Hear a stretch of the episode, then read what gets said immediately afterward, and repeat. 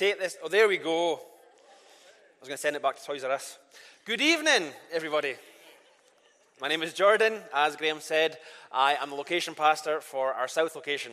And especially if you're visiting tonight, if it's your first time, welcome to church. You are our guest. I love this time of year, this month specifically, because something very special happens. Now, I'm going to give you three guesses as to what I'm talking about, but John, you had this this morning, so shh. So, three guesses. Something happens this time of year, this month. Shout out. Hmm? Drew, you got it in one. A new Star Wars film. A new Star Wars. Christmas is too obvious, by the way. A new Star Wars film came out. Episode 8 is called The Last Jedi. Any Star Wars fans here? That's more than South. This will be good. Has anyone seen the film yet, actually? Great, it's good, wasn't it? This is amazing part at the end, right? When. I'm joking. I'm not going to give away any spoilers. I mean, I know I'm a sinner, but I'm not that much of a sinner. Anyway, myself and my wife Jodie went to see it on Friday night, and we loved it. You know, last week, speaking of spoilers, I said to someone, I'm going to stay off the internet for two days. And they said, Jordan, that's great. Are you fasting? I said, No, I just don't want to read any Star Wars spoilers. Star Wars, right? For those of you who don't know it, Star Wars is split up into nine episodes. And tonight I want to talk about Christmas. That's the main crux of the message. But the first part of tonight, I want to kind of briefly go over the story of Star Wars. And this is important and it relates to Christmas. So even if you're not a fan, listen. Star Wars is split up into nine episodes, nine main films. Each episode has its own film. Episode 8 was the one that's just come out, the one that me and my wife saw on Friday night. Now, the basic premise of Star Wars is that you have the galaxy and all these humans and aliens live on different planets in different solar systems in relative peace. And in the world of Star Wars, you get these guys called Jedi. The Jedi are the peacekeepers, they're the good guys, they're like the Star Wars version of Christians. Now, basically, the whole of Star Wars revolves around this one guy called Anakin Skywalker. Anakin is born good, and he becomes this great Jedi, the most powerful man in the, the most powerful man of all time. But then along come the Sith. Everyone say boo. The Sith, the Sith are the bad guys. The Sith corrupt Anakin, they turn him evil. They turn him into who we know as Darth Vader. Many of you will recognize him. Now, Darth Vader and this guy called the Emperor, they kill all the good guys and they take over the galaxy and they start what's known as this evil empire. That's the story of the first three episodes. By the end of episode three, the bad guys have won. The good guys aren't dead, are all away in hiding somewhere, and all hope seems lost. That is until Star Wars Episode 4, aptly titled A New Hope. Star Wars Episode 4, A New Hope, is set years later. Now, what is this New Hope? The New Hope is a guy called Luke Skywalker, Anakin's son. Luke grows up in hiding, to cut a long story short. He becomes a Jedi, he unites the good guys, he fights the bad guys, he turns his dad, Darth Vader, back to the good side, and they defeat the evil Emperor. Spoiler alert. And then they all live happily ever after until episode 7, which I'm not going to go into today. If, by the way, I did spoil that, the film I talked about is almost 40 years old. You have had long enough to see that film, so do not complain. Now, you might be thinking, why on earth did I come to church tonight? To hear about Star Wars. I want to focus on the title, the title of episode 4, A New Hope. See, before episode 4, everything was bleak, everything was bad. It seemed like the bad guys had won. Then along comes Luke, the hope that the galaxy needs. I've titled today's message A New Hope, not because of Star Wars, but because it's almost Christmas. And I want to talk about the message of hope that Christmas brings. The story of Christmas, it wasn't made up by George Lucas. It's not owned by Disney yet. The message and story I want to share today is reality. It's truth. And no matter who you are tonight, whether you call yourself a Christian or not, I believe this message of hope applies to you today. So I'm going to pray first of all, and then we'll get into it. God, I thank you so much, first of all, that you love us. Thank you, God, that you're with us. Thank you, God, that you'll never leave us. Thank you, God, for the hope that Christmas brings. And Lord, I just pray for us tonight I pray that you'd help me speak, to be your words, not mine. I pray that you'd open our eyes to see you, God, open our ears to hear you, and soften our hearts, Lord, to receive you. Speak to us tonight, Lord. You're welcome here, Holy Spirit. Make your home amongst us. We love you and we bless you and we praise you. In Jesus' name, amen.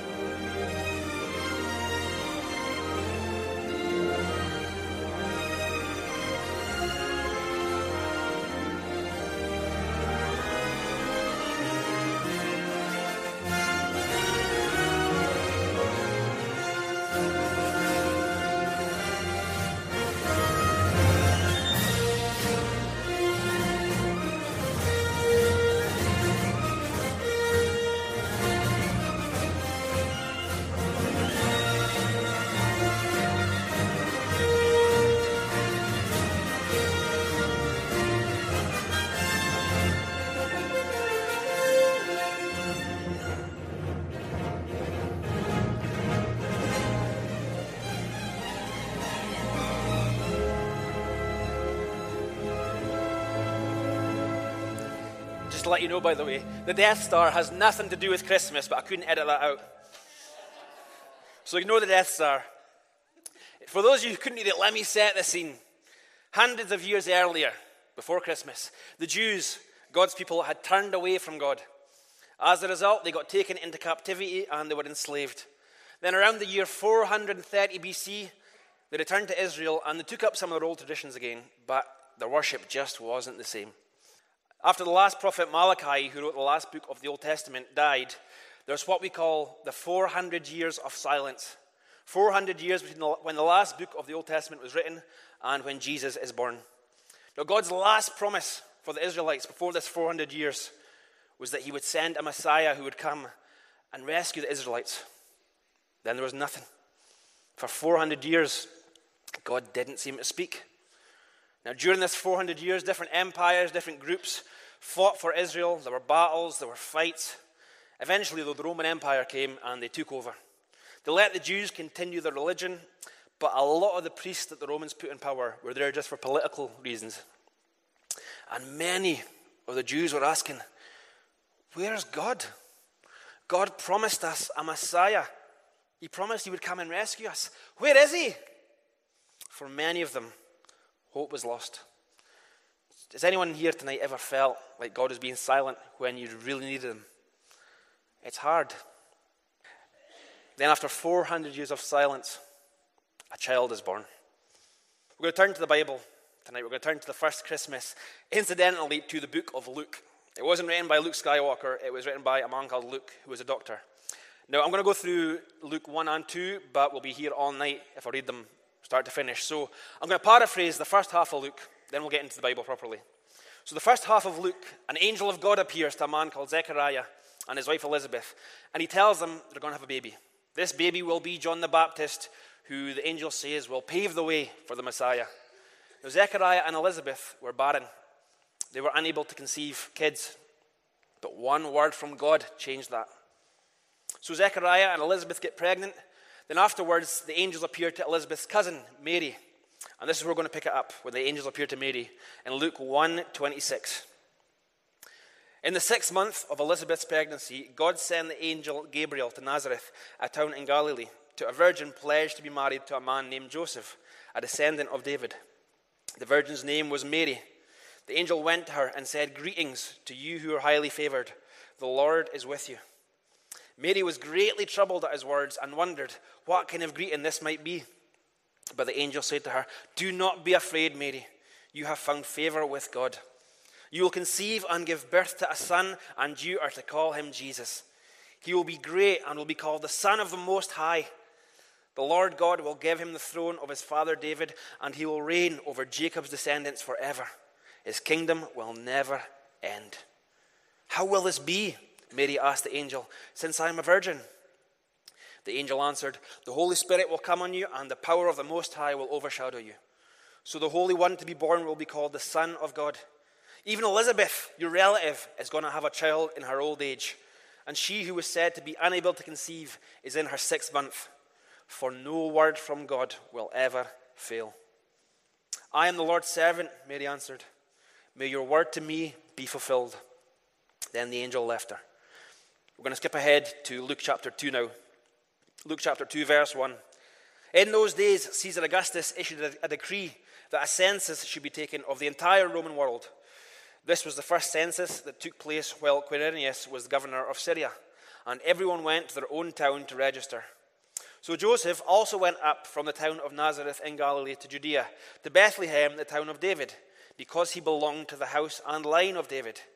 He went there to register with Mary, who was pledged to be married to him and was expecting a child. While they were there, the time came for the baby to be born, and she gave birth to her firstborn, a son. She wrapped him in cloths and placed him in a manger because there was no guest room available for them. 400 years of silence, 400 years of waiting, 400 years of what seemed like hopelessness. Then along comes Jesus, a new hope, God born as a baby. I want to tell you tonight this, was, this isn't just hope for the Jews. I believe this hope was for all of humankind, every single person who has ever lived, including you here tonight. Tonight, I want to look at four different kinds of people I believe this message of hope can give hope to. And I believe that we all fall into one of these categories.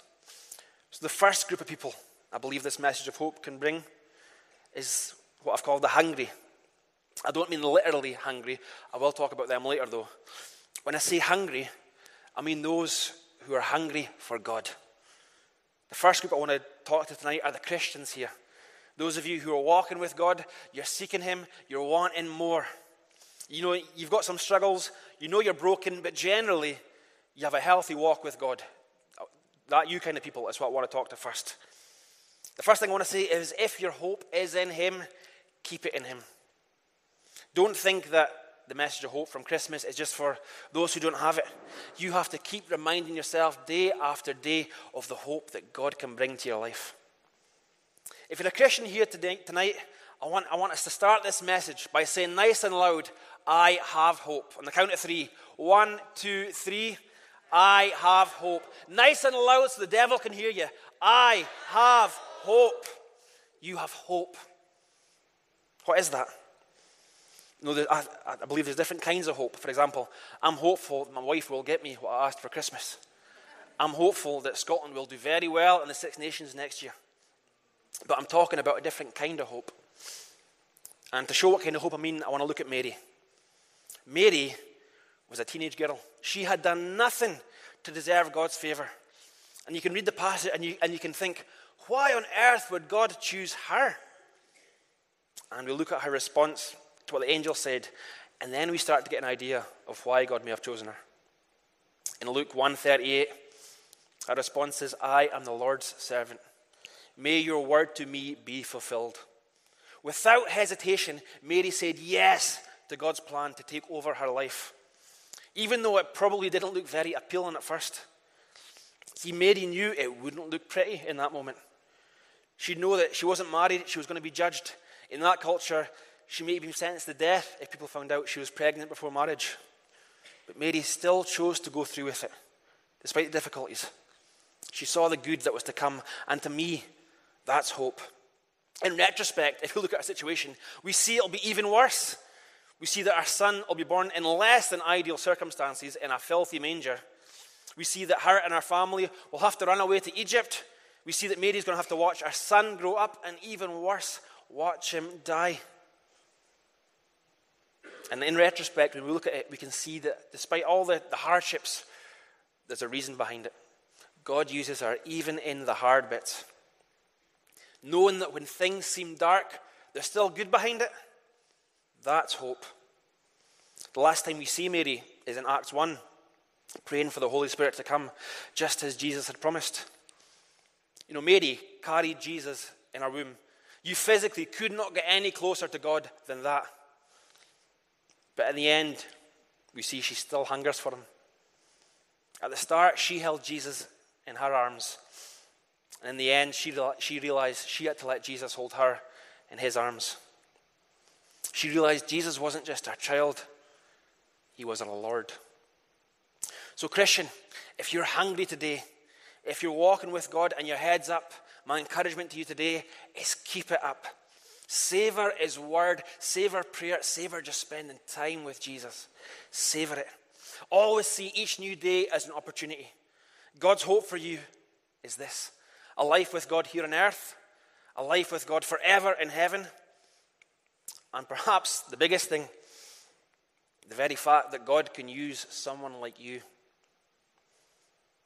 The hope for you this Christmas is that whatever life throws at you, you can conquer it because this little child was born and brought hope to the world. It won't always look glorious. A few weeks ago in church, we talked about Peter. You know, Jesus said to Peter, Peter, if you keep following me, you're going to be crucified. And Peter went with it anyways. Now, God may tell you to do things, and it might not always look glorious. On Wednesday afternoon, my wife Jodie and I and our daughter went to the Christmas market in town. And we were there most of the afternoon, and then we left about five o'clock to go home. And we're walking up the hill to our car, and as I was walking up the hill, I just happened to look in the window of a coffee shop, and there was just this, this woman sitting alone by herself. And straight away, the Holy Spirit just spoke straight to my heart. You've had that? The Holy Spirit just speaks, and you know it's God, and you cannot deny it. Straight away, God just spoke and said, Go in there and tell that lady that I love her. Now, any of you who have been in that situation before, the first thing goes through your head, all these reasons and thoughts why you shouldn't do it. It's like, so I let Jodie go to the car because I was kind of standing fighting with myself. I was like, God, if I do that, I'm going to look stupid. God, if I do that, she might laugh at me. If I do that, she might swear at me. God, if I do that, she might get the coffee shop staff to throw me out. God, if I do that, it's just going to be weird. And I started giving all these reasons why I shouldn't do it. Then, after, as, as I continued to stand there in the rain, I started to think, actually, maybe God could use me here. I started to build myself up. I started to think, what if I go in and I tell her that and she starts crying and she gives her life to Jesus? That would be amazing. And so I spent all this time kind of building myself up like a weirdo outside the coffee shop window. Then I looked and she stood up and her coat was on. And I kind of thought, all right, God, I'm not going to her, so you're bringing her to me. That's, that's fair enough. So she, she came outside and I stopped her at the door. And I just very quickly said, Look, sorry to bother you. My wife's in the car. I'm a Christian, blah, blah, blah. And I just feel I really have to tell you that God loves you. You know what she did? She just laughed. She didn't even stop. She laughed and went, huh, that's very kind of you, and walked away. Complete anticlimax. So she walked away, and I kind of thought, what on earth was the point in that, God? You, know, you spoke so clearly. Why would it? Why would that happen? And I just, in that moment, I felt the Holy Spirit so gently say to me, "It doesn't matter if you know why. You did what I asked, and that's that." Church, so many things God asks us to do that may not make sense at first, but we just have to trust Him. You know, why did God take Moses to the Red Sea if it seemed impossible to get past it?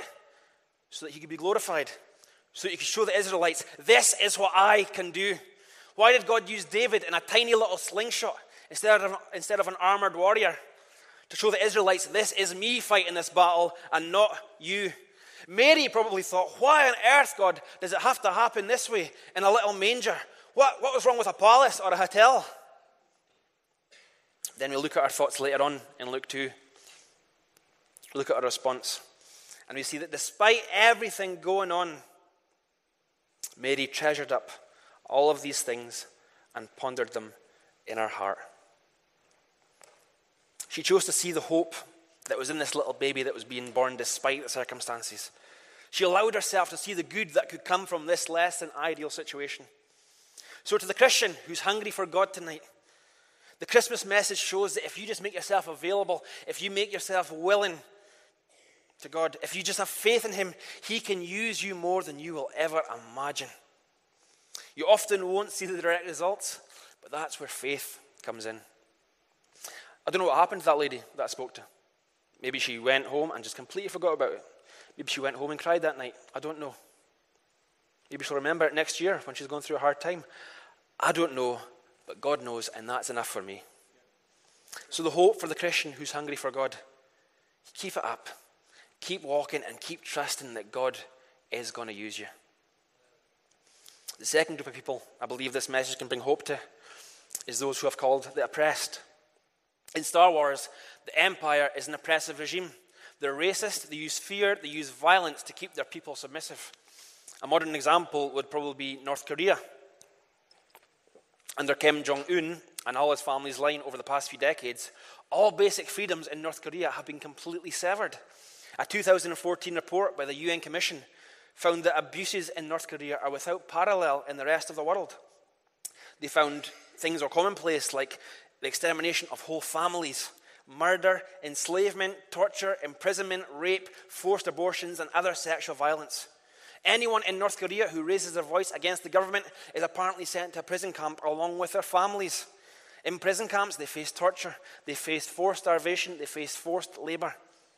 If someone tries to leave the country and get caught, they get thrown in a prison camp with their family.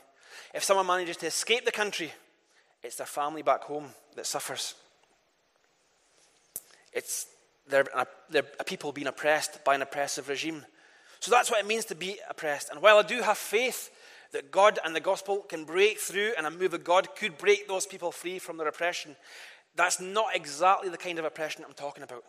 The kind of oppression I'm talking about tonight spiritual oppression.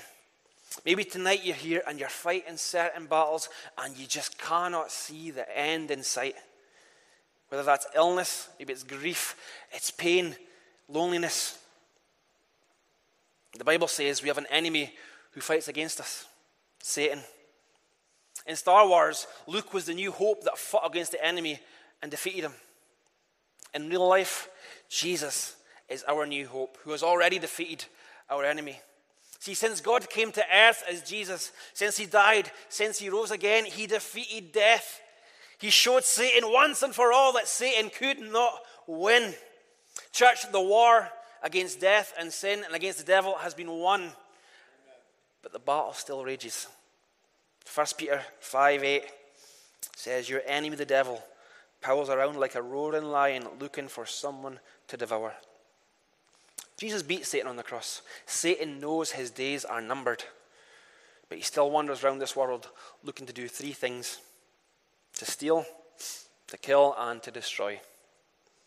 What does he want to steal? One of the things he wants to steal is your hope. Elizabeth, Mary's cousin, as we read in Luke 1, she was childless. She couldn't conceive, she couldn't have kids. By the time, she, by the, time the angel came and visited her, her and her husband were both so old for them, all hope had been lost. Then a word from God comes. One word that says you're going to have a son, and he's going to point people to Jesus. He's going to point people to hope. Years and years of oppression, of barrenness, ended in one instant. So tonight, eh, maybe you're fighting an illness. Maybe, like Elizabeth, you're fighting barrenness. I have faith that one word from God can change your situation. We've seen people in this church healed of illnesses. We've seen people who couldn't have kids go on to have wonderful, healthy families. My encouragement to you is we're going to have a time of prayer at the end. Come forward and get prayer. You don't have to struggle if you're being oppressed. There is a new hope in the form of Jesus. Jesus wants to bless you and he wants to glorify God. You know, we say it in church a lot. We know that God can use all circumstances for good.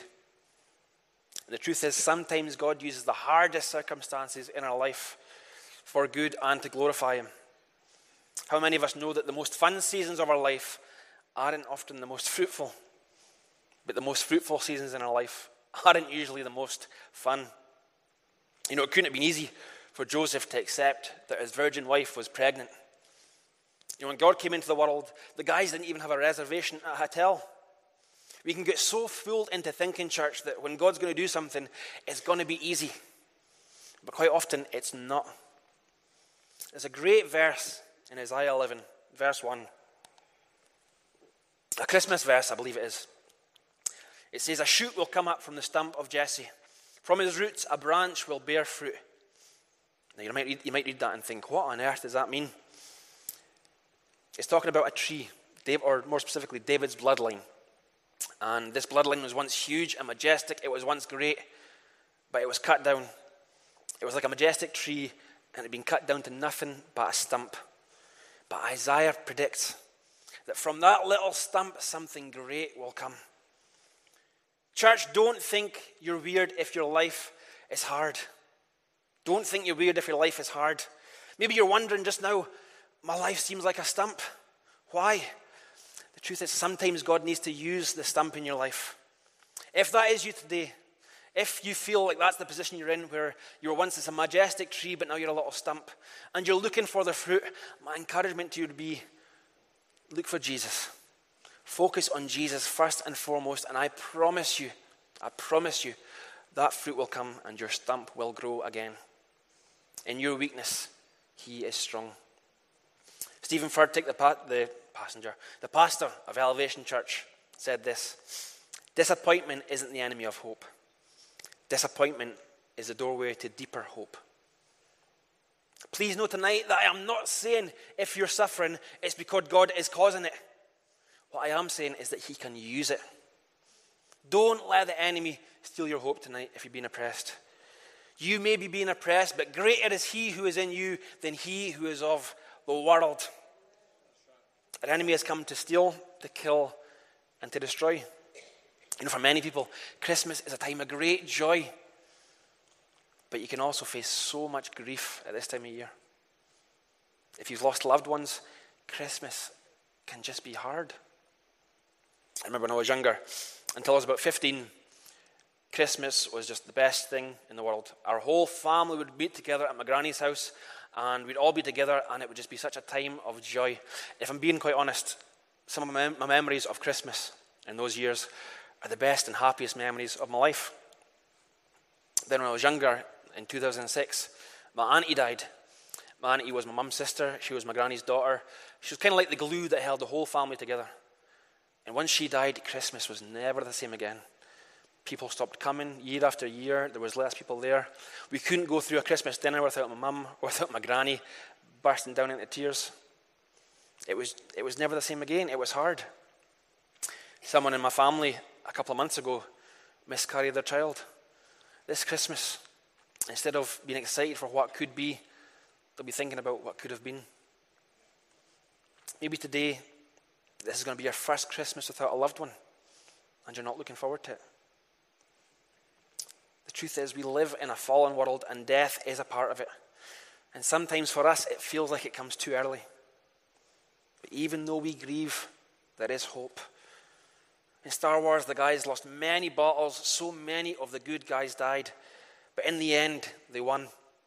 Church, in our lives, we will take hits. We will take blows. We'll lose people. We'll wonder why. We'll suffer. We'll grieve. But please just remember that in the end, as it says in Revelation, there'll be no more pain and no more tears, for all of those things will have passed away because this little baby boy came to earth in the form of hope. I'm from a little village in Midlothian called Loanhead, and there's this Loanhead community page on Facebook um, where you can kind of post what's going on and chat about things in the village. And just earlier in the week, an, an elderly man posted a Merry Christmas message, but he kind of wrote a paragraph of his view on Christmas. And I found it so poignant, so I thought I'd share it. So the man wrote for on public, Merry Christmas, everyone. The older our members get, the more their feelings about Christmas will slowly change. Those blessed with a devout religious faith will maintain a lifelong understanding of the redemption brought by the birth of Jesus. For most of us, however, with little or no faith, or of different faiths, Christmas has become increasingly a time marked by as much stress as joy. More and more of us think it's really for the kids, and that is surely right. The older I have gotten, the more Christmas reminds me of the past, and especially of happy days with all those who are no longer with us. And what this man said, I think it resonates with a lot of what uh, people in our culture think. For so many people now who don't have this hope of Christmas, who, don't, who haven't grasped the message, Christmas is just a time where you remember those who aren't there. But even though this man wasn't a Christian, he acknowledged the hope that the message of Christmas can bring. So if you're struggling this Christmas, if you're being oppressed by our vile enemy, please know, please know the battle has been won. Because baby Jesus came to earth, there is hope for you yet. The third group of people I believe this message can bring hope to is the poor. Now, I don't just mean poor financially, though they're included. I'm talking about those who are poor in spirit. Maybe you're part of this group. Maybe it's not that you think the enemy's always fighting against you. Maybe it's just that you think, I've never had, I've never had anything. the enemy's got nothing to steal. If that's you tonight, maybe tonight you think you're a nobody. I've got good news for you. God uses nobodies. We're going to continue looking at Luke 2. I'm going to jump to verse 8. Continue our story. And there were shepherds living out in the fields nearby, keeping watch over the flocks at night. An angel of the Lord appeared to them, and the glory of the Lord shone around them, and they were terrified. But the angel said to them, Do not be afraid. I bring you good news that will cause great joy for all the people. Today, in the town of David, a Savior has been born to you. He is the Messiah, the Lord. This will be a sign to you. You will find a baby wrapped in cloths and lying in a manger. Suddenly, a great company of the heavenly host appeared with the angel, praising God and saying, Glory to God in the highest heaven, and on earth peace to those on whom his favor rests. When the angels had left them and gone into heaven, the shepherds said to one another, Let's go to Bethlehem and see this thing that has happened, which the Lord has told us about. So they hurried off and found Mary and Joseph and the baby, who was lying in the manger. When they'd seen him, they spread the word concerning what had been told to them about this child, and all who heard it were amazed at what the shepherds said. But Mary treasured all these things and pondered them in her heart. The shepherds returned, glorifying and praising God for all the things they had heard and seen, which were just as they had been told. Back at the very start of the Bible, in the book of Genesis, to be a shepherd was an honorable profession. But after the Israelites' time in Egypt, after their various exiles and exposure to different cultures, by the time Jesus was born, shepherding was a lowly profession. Back in those days, shepherds were nobodies. They were along the same lines as tax collectors and Celtic fans. Those lowly shepherds, however, were the ones who spread the good news. The ones who, as the text says, returned to glorify God. Why was that? Because God doesn't just use important people and the rich people. Even though those shepherds were poor, their revelation about God, their encounter with God, was enough for them to act despite their circumstances. You know, the angel could have visited them and they could have said, we're just shepherds. We can't do this. We don't deserve to do this. Instead, they said, Let's go and see. Tonight, you may think you are the lowest of the low. But let me tell you, if you have a revelation about who God is, if you have a revelation about Jesus, that is the most valuable thing in the world. If you have that revelation, if you grasp it, God can use you in more ways than you ever imagined. You may think you're a nobody. You may think to yourself, I'm not the one who can take that step of faith. I'm just not confident enough. You may think, I'm not good enough to lead a small group. You may think, God's calling me to do this, and I want to do it, but I just can't see myself doing it. Church, that might be how it works out in the world, but it's not how it works in the kingdom of God. It doesn't matter if you come from a rough housing estate. Doesn't matter if you used to be homeless. Doesn't matter if you're the CEO of a company. Doesn't matter what you've done. Doesn't matter who you are. Doesn't matter where you've been. If God has called you, He wants to use you. He wants to use you. You can have hope this Christmas that God is with you and that God is for you. In Star Wars, I talk a lot about Star Wars today. In Star Wars, Luke Skywalker started off as this little farmer. By the end of the trilogy, He's the Savior of the galaxy. I want it to be known here tonight. It doesn't matter who you are. If you know Jesus tonight, if you know Jesus, your life has more value than you could ever, ever know. That's the hope the message of Christmas can bring to you. And the final group of people I believe this hope is for is those who have, I've titled evil. Now, to be very careful using the word evil because it's a very strong word. What I mean by evil? you know, we talk about good and evil. The strong words, you have to be careful. G.K. Chesterton once wrote about the word good. The word good has many meanings. For example, if a man were to shoot his grandmother at a range of 500 yards, I should call him a good shot, but not necessarily a good man. People are split on this subject is humanity good or is humanity evil? A few years ago, a website called debate.org, which puts out questions like this um, publicly, they asked the question Is human nature good or evil? And the public, the public results were that 49% of people thought humanity was good, and 51% thought humanity was evil. Almost split exactly down the middle. It's a polarizing topic. You know, when we think of evil people, we think of people like Hitler. When we think of evil, we think of those who prey on the young. We think of those who prey on young kids. We think of murderers. We think of rapists. We think of the worst people in humanity. Talking about evil, I want to look at an interesting verse in Matthew 7. In Matthew 7, Jesus is talking to his disciples, those who he's walked with and those who he loves. And he says this to them If you then, being evil, know how to give good gifts to your children, how much more will your Father who is in heaven give good things to those who ask him?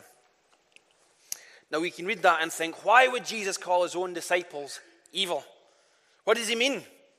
So we look at other translations, and fair enough, other translations say wicked and sinful. So you, could, you might say to me, Jordan, evil is just a bad translation.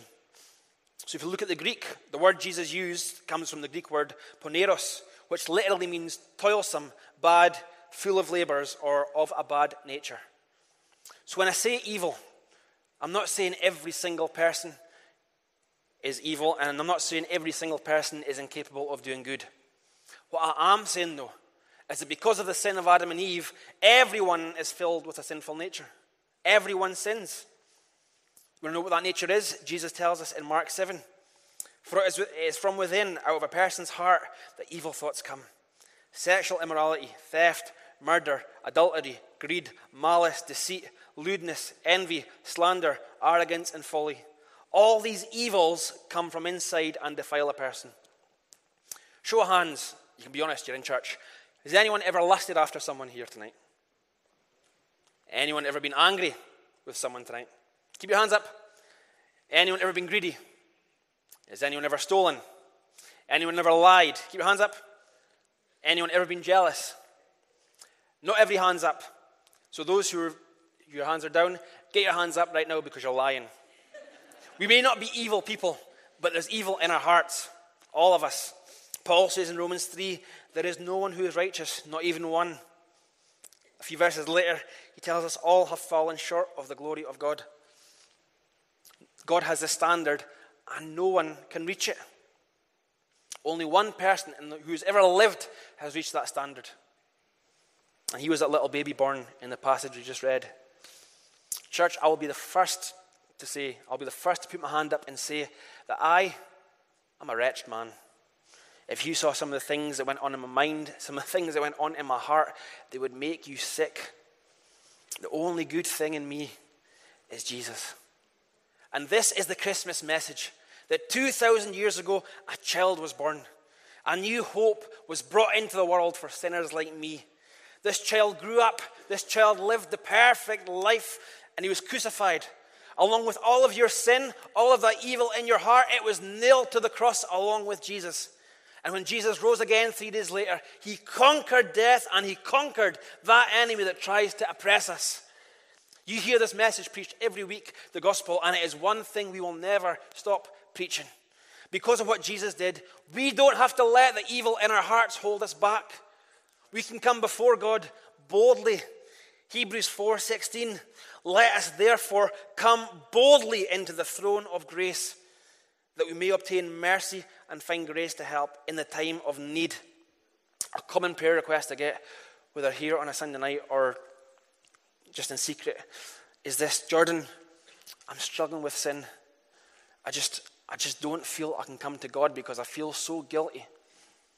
If that's you tonight, let me tell you, there is hope for you. What was one of the last things Jesus shouted on the cross? It is finished.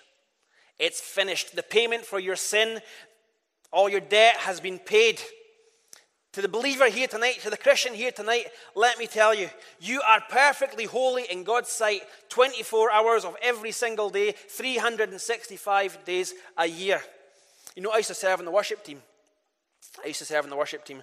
And the number of times in the morning I would get on stage and just think, I don't deserve to be here after the week I've had. I do not deserve to be worshipping in front of the whole church. I'm just, I'm just a hypocrite. It completely took the joy out of my serving. And one day, it just, this message of grace, it just clicked. I understood it. I understood the hope that, Jesus, that Jesus gives. And I can now stand here and proudly say, I'm still a hypocrite. I don't deserve to be preaching here. The things I've done in my life, I don't deserve my daughter. I don't deserve any of the good things God has given me. If serving and doing what God has called you to do depended on what you deserve, this church would be empty.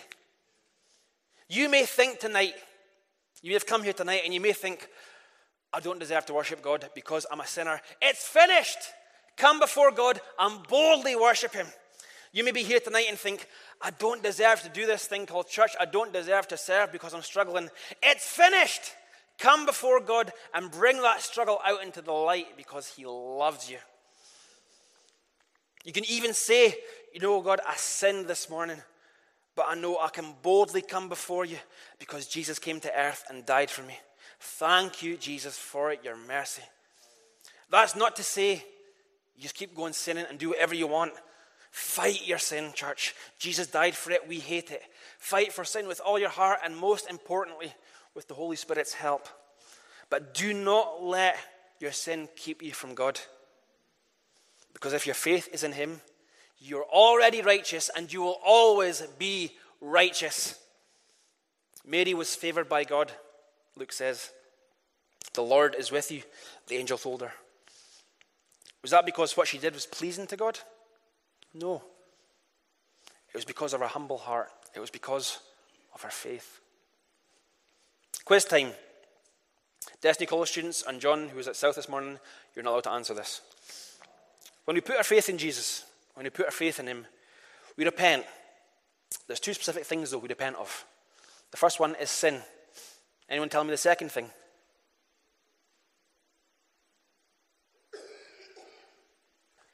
It's a nice tumbleweed going past the stage there. Graham teaches according to pattern. I should have said Graham's not allowed. Dead works. We repent of sin and we repent of dead works. Hebrews 6 1 says, Let us press on to maturity, not laying again a foundation of repentance from dead works. Church, trying and trying to please God through your own works, that's still part of your fallen and evil heart. Paul spends so much of his time in the New Testament writing to churches and people to try and stop getting them to do this. You know, I've got distant family members from England, and I saw them put on Facebook one time. They said, You know, we do our bit. We give money to church every year. We're probably in God's good books. They're not Christians.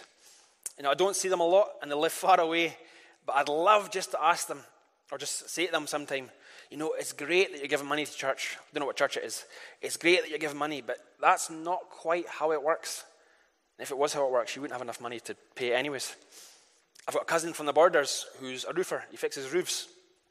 And similarly, he put on Facebook, my family love Facebook. He put on Facebook one day, I fixed the church roof for free. That's one, that's one sin forgiven. And again, I thought, that's not how it works. That's not how it works. If that's how it would work, the same day, he would have to go across the road and fix that church's roof. Then he'd have to go around every single church in the town and fix their roofs. Then he'd have to do the same thing again the next day and the next day. And then he'd have to go around the whole world and fix every single church roof for all the sin he's done in his past, let alone the sin in his future. That's not how it works. And the truth is, it's much easier than that to get into God's good books. We have a new hope. His name isn't Luke Skywalker, it's Jesus Christ. Whoever you are, whatever situation you find yourself in this Christmas, there is hope for you. Maybe today you wouldn't consider yourself a Christian. Can I tell you, following Jesus isn't about following rules.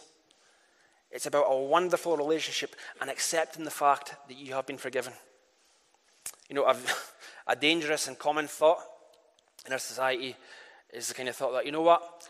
I've not killed anyone. I'm all right. I'm, I'm probably going to heaven. If that's how you think tonight, can I please say to you, in love, don't think like that, please. It's dangerous and it's pointless. It's like peeing into the wind or trying to go up a down escalator. It's, it's not going to work, it's not going to get you anywhere. The only way to please God is to have faith in His Son, to accept that there's nothing you can do to please Him. Believe that Jesus died for you, believe that He rose again, and just be thankful for His death and for His resurrection. You can invite Him, you can invite His hope, you can invite His peace, you can invite His forgiveness into your life, and you can let Him change you. And let me tell you, it is the sweetest and most wonderful thing you can ever do. There's one episode left in the Star Wars saga, apparently. It's going to come out in two years, and I don't know how it's going to end. I'm excited for it, but I don't know how it's going to end. But as Billy Graham once said, I've read the last page of the Bible. It's going to turn out all right. For us, the end will look like our enemy, our oppressor, being destroyed, and us living eternally in peace and in harmony with God. So, whoever you are tonight, whatever your circumstances look like, whatever your beliefs, the Christmas message is one of hope. And it's up to you whether or not you let that hope change you. Let's pray. Father, before anything else, I just want to thank you so much that you love us. Thank you so much, God, that you're with us. Thank you, Lord, that you will never forsake us. Thank you, Father, that there is nothing that can separate us from your love.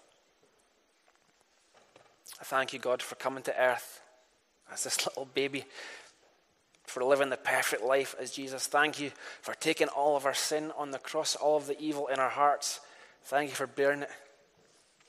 Thank you, God, that you conquered the grave, that you rose three days later, and that you destroyed our enemy. Jesus, I just thank you for the hope that this message of Christmas brings. And God, I pray for my brothers and sisters tonight who are walking with you and their head is high. I pray that you would just continue to walk with them and they would continue to know your love. They would continue to know your hope. They would continue to know your strength. I pray, Lord, that you continue to use them and that they would not lose their faith, they would not be discouraged, and they would just walk forward knowing that you're with them and you're for them. I pray for those tonight, Father, who maybe feel oppressed. Maybe they just they feel like the enemy is relentlessly attacking them and that there's just no end in sight and they cannot see the hope at the end of the tunnel anyone like that tonight, Father, I pray that just right now in this moment, you would draw near to them. I pray that they would know your peace, that they would know your strength, they would know your joy. Whatever circumstance they may feel right now, Lord, may they just know that you're with them. May they know, God, that you love them. And may they know, God, that there is hope in you.